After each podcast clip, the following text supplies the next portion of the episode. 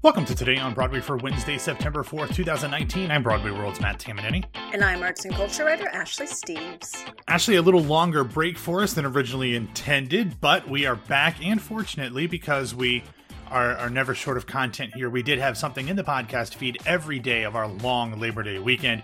First up, Jan Simpson interviewed the phenomenal playwright Bess Wohl on Saturday's episode of Stagecraft. Then on Sunday, Peter, James, and Jan uh, talked about a, a, bunch of different stuff, including uh, Bess Wohl's Make Believe from Second Stage and Because Loved of it. Win Dixie at the Goodspeed Opera House. Then on Monday, James had a special episode where he interviewed David Zellnik and Erica Savajor. Yeah, I don't know. Um, about their podcast musical Loveville High, which features a bunch of uh, different actors, including some Broadway names, including uh, Hailey Kilgore. And then yesterday, I had my latest Tell Me More episode where I interviewed Kyle Taylor Parker about his new album, uh, Broadway Soul Volume 1. So, plenty of stuff in the podcast feed to catch you up. But actually, we are back and better than ever here. Are. Uh, or at least back, better than ever. We're, so. we're, we're certainly b- better than ever is objective. yeah. Yeah, we're, we're here. Uh, we, we are back one way or the other. Um, but um, we are going to start this week, actually, with some news, which isn't really news, but kind of is news, because the first two stories that we are going to talk about, we actually talked about last time we were together on Friday's episode, um, because they both appeared in Michael Riedel's Thursday night column in part because there's additional information on both of them. On Friday morning, a report by Michael Paulson of the New York Times, which wasn't supposed to run until Tuesday, but Riedel threw a wrench into that schedule, confirmed that Katrina Lenk and Patti LuPone would be coming back to Broadway this spring for the gender bent production of Company, directed by Marianne Elliott. The show will begin performances on March 2nd at the Bernard B. Jacobs Theater with an opening night on composer Stephen Sondheim's 90th birthday, which is March 22nd. Um, a short turnaround for previews there, and that's kind of interesting because one of the things that the Times article mentioned that Riedel did not is that this will not be a 100% carbon copy of the Olivier winning West End production. Instead, Elliott will be reworking some staging and some scenes and potentially sets. The casting will look slightly different than the one in London, and perhaps some additional tweaks to script and score might be coming as well. Now, actually, we still have six months until performances begin, but tickets do go on sale to American Express cardholders on October 3rd, then Audience Rewards members on the 14th, and finally to the unkempt masses on October 21st. I will be jumping on that audience reward date right away. I have a friend with an Amex card. There you go, even better. Can I get one in uh, a month and a half? Is that what it is? Yeah. Hey, Um, we'll, we'll talk anyway yeah um, the show from what i understand is mostly if not completely cast but i have no idea as to when the rest of the company will be announced Hey. um, uh, hey see what i did there hey, Uh. I would guess that they will be doling out those announcements every week or two because there are Hmm. some very familiar names still left to be announced. Um, and I think that they, you know, pairing two or three of them at a time together, maybe four, um, would continue to keep the excitement high for the production leading up to each of those on sale dates. But I'm hoping we get more information soon on this, Ashley, as I am sure you are as well. It's like the Hadestown cast recording of casting announcements. Character drops. We're just gonna, yeah, we're gonna do character drops and packages. I'm here for it. I'm just happy we got any official announcement at this point. It it took so long.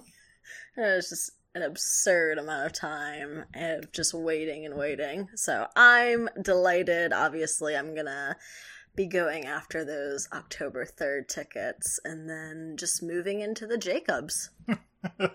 yeah, um, it, it did take a little while, especially because it was so anticipated as soon as they did it in London, Mhm. and it was loved. Like everyone was like, "Oh, it's coming to Broadway." Oh, and yeah, we started there's no hearing rumors, and there was a press release ready, and it kept getting delayed. So the wait has kind of had different waves, and we're still going to have a few more waves until some of these other folks are announced. It was all to trick Ashley. I was like, we're just going to keep holding back. Yeah. Well, the other announcement that we got actually actually actually came on Tuesday morning, and that mm-hmm. is that the original London cast of the Lehman trilogy will be bringing the show back to New York, this time to Broadway, following its sold out run at the Park Avenue Armory this past spring. This time, as Riedel reported, it will be playing Broadway's Nederlander Theater.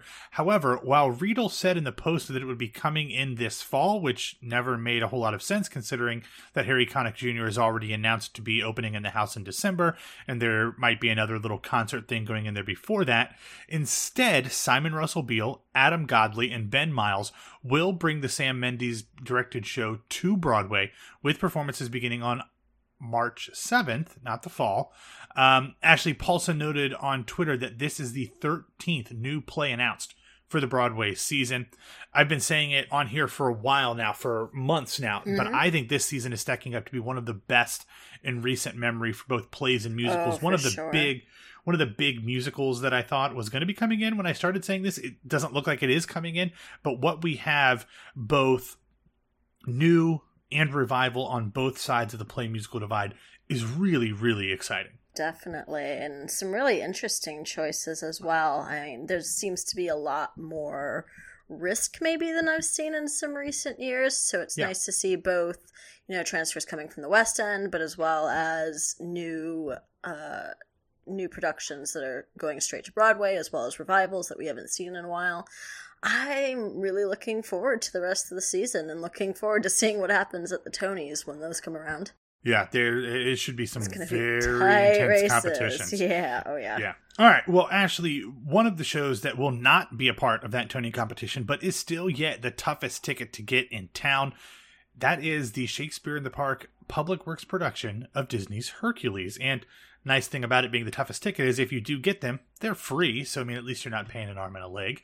But directed by Public Works co-founder Lear de Bessonet and directed by Chase Brock, the show features a new book by Kristoffer Diaz and new songs by Alan Menken and David Zippel to add to their score from the film.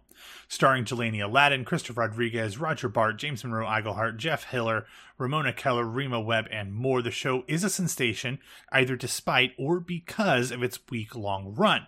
Well, over the holiday weekend, reviews were released and they are really strong despite it being kind of a, you know, an unusual type of production coming from Public Works.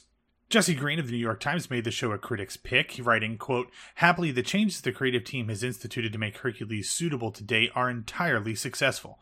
Much of the new material is better than the old, and the public works format is strong enough to transform even middle brow mass entertainment into meaningful political theater. Now, Sara Holdren for Vulture was a little more mixed, more so on public works format in general than the actual content of Hercules. She wrote, quote, it seems grinchy to resist getting swept up in it, meaning public works. After all, the mission of public works is good as gold and better, and I'm still not entirely convinced that the results call for traditional criticism. What the bright, earnest productions lack in nuance, they make, make up for in goodwill, and that's not nothing. This time, the material fully suits the message. Hercules may not be the most complex of Disney's animated features, but it's got zip and charm to it. In fact, there's something almost impressive about the way it manages to start with a myth that's completely devoid of inner conflict and all about external feats of super strength, and graft into it the theme of every Disney movie in the history of time I'm a misfit, where do I belong? And finally, Matt Windman of AM New York gave the show three out of four stars, writing, quote, The 100 minute production is breezy, visually flashy, and meaningfully inclusive. Personally, personally, I prefer it over many of the shows that Disney has brought to Broadway over the past 25 years. Now, actually, those reviews had absolutely nothing to do with the fact that this show was a sensation because it was a sensation mm-hmm. the minute it was announced. Yeah. But um, it, the demand was so strong that they added an extra performance for tonight at 8 p.m. You can enter the lottery between 12 a.m. Eastern Time and 12 p.m. Eastern Time, and winners will be announced between noon and 4 p.m. I will not be entering for obvious logistical reasons, but for anyone out there, may the odds be ever in your favor. I'm considering going after it. You'll know. You have to. Uh, yeah, I know. You'll know whether you know if I'm on the show tomorrow. That's true. That's true. Um, no, actually, I, I don't know what the future holds for Hercules as a stage property. It's obviously would be very tough to take the public works format to any commercial production. Right. So things would likely have to change. But I would be shocked if A, we didn't get a cast album, and B, that Disney didn't continue to develop this in some form or another over the next few years, the demand for this show alone and the excitement for it, Right. um, it just shows you that this is an audience that wants to see this show on stage. Right. Yeah, I've talked about this a lot with people over the past couple days as far as you know, people asking if I've heard anything about it transferring either to off Broadway or to Broadway, and it would be great to see it developed in some form. I really hope there's a cast album that comes out of it. And as you said, the demand is so high, you would think in, they would do something with it in some form, but, you know, logistics are always a question. Yeah, I, I I don't know if it would transfer in this form. It's I mean they Right, cut it down to 100 minutes. They would Oh, probably yeah. want to make They'd it a full length show. But I just would be shocked if they didn't keep both Kristoffer Diaz and Lear de Bessonet Yeah. as part of it. You don't give people of their stature the opportunity to take to take the first crack at Right. material Yeah. and then be like, "Okay, we're done." It's You- done forever. yeah, you had a week and a half to to run the shows. We're going to piece out and go find someone else to develop it for either licensing or for commercial purposes. Sure. I would imagine that obviously Zippel and Menken aren't going anywhere, but um, if this does have a life, I would I would guess that DeBessonet and and Diaz would be a part of it in whatever form that I is. hope so. All right, Ashley, let's move on to last week's Broadway receipts. Unsurprisingly, the grosses got a goosing thanks to the Labor Day weekend, despite being down a show following the closing of what the Constitution means to me. Now, being down a show from the previous week didn't hurt too much because the bottom line actually moved up almost six hundred and sixty-six thousand dollars. So it happens So- when you have two shows with Hades going on simultaneously. Oh, um, I think it was Haley St. James on. oh my god, so Twitter good. Said D D D D D to Hades when there's a picture of Favorite- Roger Bart and uh, uh, and uh, Patrick uh, Patrick Page. Page, right? Yeah, which is a brilliant, brilliant caption to that picture. Favorite tweet. They nailed it. Yeah, they did. Um, anyway, okay, so um, last week seven shows saw six-figure week-over-week increases. Ain't Too Proud actually had the highest increase at one hundred twenty-six thousand three hundred sixty-nine dollars, followed closely by Book of Mormon, Tootsie, Beautiful, Wicked, To Kill a Mockingbird, and Harry Potter and the Cursed Child. Only two shows actually saw numbers in the red frozen at 58k and the lion king at 38k obviously look for disney to announce bankruptcy filings uh, because of that in the next day or so Rest in peace. I know. After a couple of weeks south of $3 million, Hamilton is back in that rarefied air, grossing 3,014,212 bucks. It was followed by Moulin Rouge at 2.1, and despite its deadly week-to-week drop, Lion King still managed to scrape by on just over $2 million. The other shows north of seven figures include To Kill a Mockingbird, Ain't Too Proud, Wicked, Aladdin, Hadestown, Cursed Child, Dear Evan Hansen, The Book of Mormon, Frozen, Phantom of the Opera, and Beetlejuice. Despite the strong week overall, only six of the 24 shows running were actually above 100% of their gross potential. So, normally, actually, I would think okay, things are going to take a downturn now because the unofficial summer is behind us. But this summer has been so weird. I wouldn't be surprised if, you know, other than the obvious holiday weekend bump, that we more or less just kind of stayed flat from where we've been the last few weeks. Right. All those shows closed in mid August, early in mid August, that I feel like that we're just kind of there. Obviously, the next few months as shows open, that will change the dynamics. But like, I don't expect to see a huge drop over the coming weeks post Labor Day. Don't expect to see a huge drop, and don't expect to see really anything. Maybe one show, which we talked about, Tootsie may be closing, but besides that, I mean, theaters are full, and I can't expect anything else is going to be exiting anytime soon.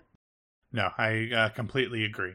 All right, let's close out the show with a little bit more news here. And Ashley, I am breaking into regularly scheduled programming because a new interview was just released, uh, like right as we were getting ready to record in Oh, Time man. Magazine, and it features. I mean, the, the interview subject is Ryan Murphy. They talk all about his upcoming $300 million deal with Netflix and all the things he's producing. We already knew about the boys in the band, and we know about the fact that they're doing a big screen or whatever feature version of the prom. Yeah. Also announced, Oh. uh, Ryan Murphy, and I'm reading this from uh, Time Magazine, he will be bringing to the screen a a chorus line will unfold as a 10 Whoa. pa- a 10 part miniseries. Okay. going g- giving a chorus line the Fosse Verdon treatment, which is quite exciting. Wow. Um, okay. Yeah, so that's very good there. And I'm reading through here. It also looks like this is again quoting from Time Magazine. Hollywood, featuring Patti LuPone and Holland Taylor, will debut in May and look at Hollywood and the sex industry and how absolutely everything has changed and nothing has changed. Um, so uh, lots of great stuff in here. Um, Ryan Murphy is about to make up all of my future programming. yeah, I'm he's he's currently Ryan Murphy, the corporation, nothing Yeah. else. He's already um, editing uh, Ratched, a movie Yeah. origin story about One Flew Over the Cuckoo's Nest, and it's Ratched starring Sarah Paulson. So between Sarah Paulson and Holland Taylor, that family's doing very well with Ryan Murphy lately. Love it. So yeah. So anyway, so that's there. That was not in my original script. So let's get to the rest of this. Um, we learned recently that the great Andrea Burns and Carolyn Mignini had joined the company of the upcoming Rose Tattoo on Broadway, led by Marisa Tomei. The show also includes Tina Benko, Greg Hildreth, Ellyn Marie Marsh, Constance Shulman, and more. Performances begin at the American Airlines Theater on September 19th and is scheduled to run through December 8th. On Tuesday, Deadline reported that Emily Blunt will lead the upcoming film adaptation of John Patrick Shanley's play Outside Mullingar, now called Wild Mountain Thyme, like Parsley, Sage, Rosemary, and Thyme. She will star opposite Jamie Dornan, Jon Hamm, Christopher Walken, and Dearbhla Molloy, who also starred in the original Broadway production in 2014. Filming begins in Ireland later this month. That was And good. fine- that was thank you. really good. Thank you. I appreciate that. and finally, the Broadway production of Hamilton is welcoming a new Marquis de Lafayette slash Thomas Jefferson. Kyle Scatliff, who previously played the roles on tour, will be taking over the roles on Broadway from last night, September 3rd, through September 26th, ostensibly filling in for James Monroe Iglehart's absence around Hercules and maybe a little bit of a, bit of a vacay. Um, I'm assuming Iglehart is coming back. Uh, that hasn't been officially announced, but when I talked to him on Tell Me More, he said he was pulling double duty during Hercules rehearsals, so it would seem odd that he was pulling double duty during rehearsals and then pieced out like a week later. Um, anyway, speaking of JMI, apparently he and Hamilton Broadway and tour alum Nik Walker are having a bit of a good natured social media feud. Head over to their socials to check it out. But Lin Manuel Miranda himself, now back from his Twitter vacation, uh, even got into the mix and said that. Uh, Nik Walker got a hold of the contact sheet for the Broadway production, and that is not what that's for. So um, it was very funny. It's always good to have Lin Man back on Twitter, but uh, oh yeah, I uh, missed so- all that. I, Yeah. I did get to see all. I did see uh, Lin Manuel talking about what role he should play in the Merrily movie, though. Yes. Well, and then was it you? Yeah, you. You tweeted that they're going to have to put Sondheim in a cameo because he's going to be long dead by the time the movie comes out. Please give me a you know a warning before you say things Sorry. like that. Sorry. But yeah, I Can- can't wait in 2039 to burst out into hysterics from a walk-on role. Like, I don't know. I mean, like, could they? Because they're starting at the very beginning. Like, Yeah, what? I don't. I can't think of any roles. Like, maybe they just throw in like a landlord, like Sondheim's playing the super in They're the gonna- building that they live in. I was gonna say they're gonna do what they did on Six by Sondheim, and he's Yeah. gonna he's gonna play the casting uh, room. Well, Yeah. Well, doesn't that isn't that the the producer that ends up later in the show? Oh So, yeah, that's very true. See, yeah. So he ain't gonna be around for that. Although Lin could probably do that, do the Jason Alexander role from the original. Mm, I like it. I like it. All right. Well, that's all we've got for today. Thanks for listening to Today on Broadway. Follow us on Facebook and Twitter at Broadway Radio, and you can find me on Twitter and Instagram at BWWMatt. Ashley, where can people find you? You can find me on Twitter and Instagram at No This Is Ashley. All right, everybody. Thanks for listening to this Hump Day episode. We're gonna have a, a little bit of. I'm gonna be gone on Friday's episode because I'm seeing a local production of Evita. Um, so Ashley, if she wins Hercules, she won't be here tomorrow. So Oh, it'll yeah. just be um, a, a little bit of a mix the rest of this be- week. Yeah, it'll be chaos. It's fine. Yeah, it's fine. Well, fortunately, fortunately, there is no Hurricane Dorian chaos on my end, um, and and, and Yes. thankfully, it looks like the majority of this storm is heading out to sea. Um, might hit a little bit north in the Carolinas, but fortunately for everybody on the coast of Florida, while there will obviously be winds and heavy rains and stuff, the bulk of the storm is staying away from the coast, which is always a good thing. So, Very good. Yeah. anyway, that's all we've got for today. Have a great Wednesday, and somebody will be back to talk to you on Tuesday, on Thursday. I have no idea what's going on. Someone will be back someday. Someday.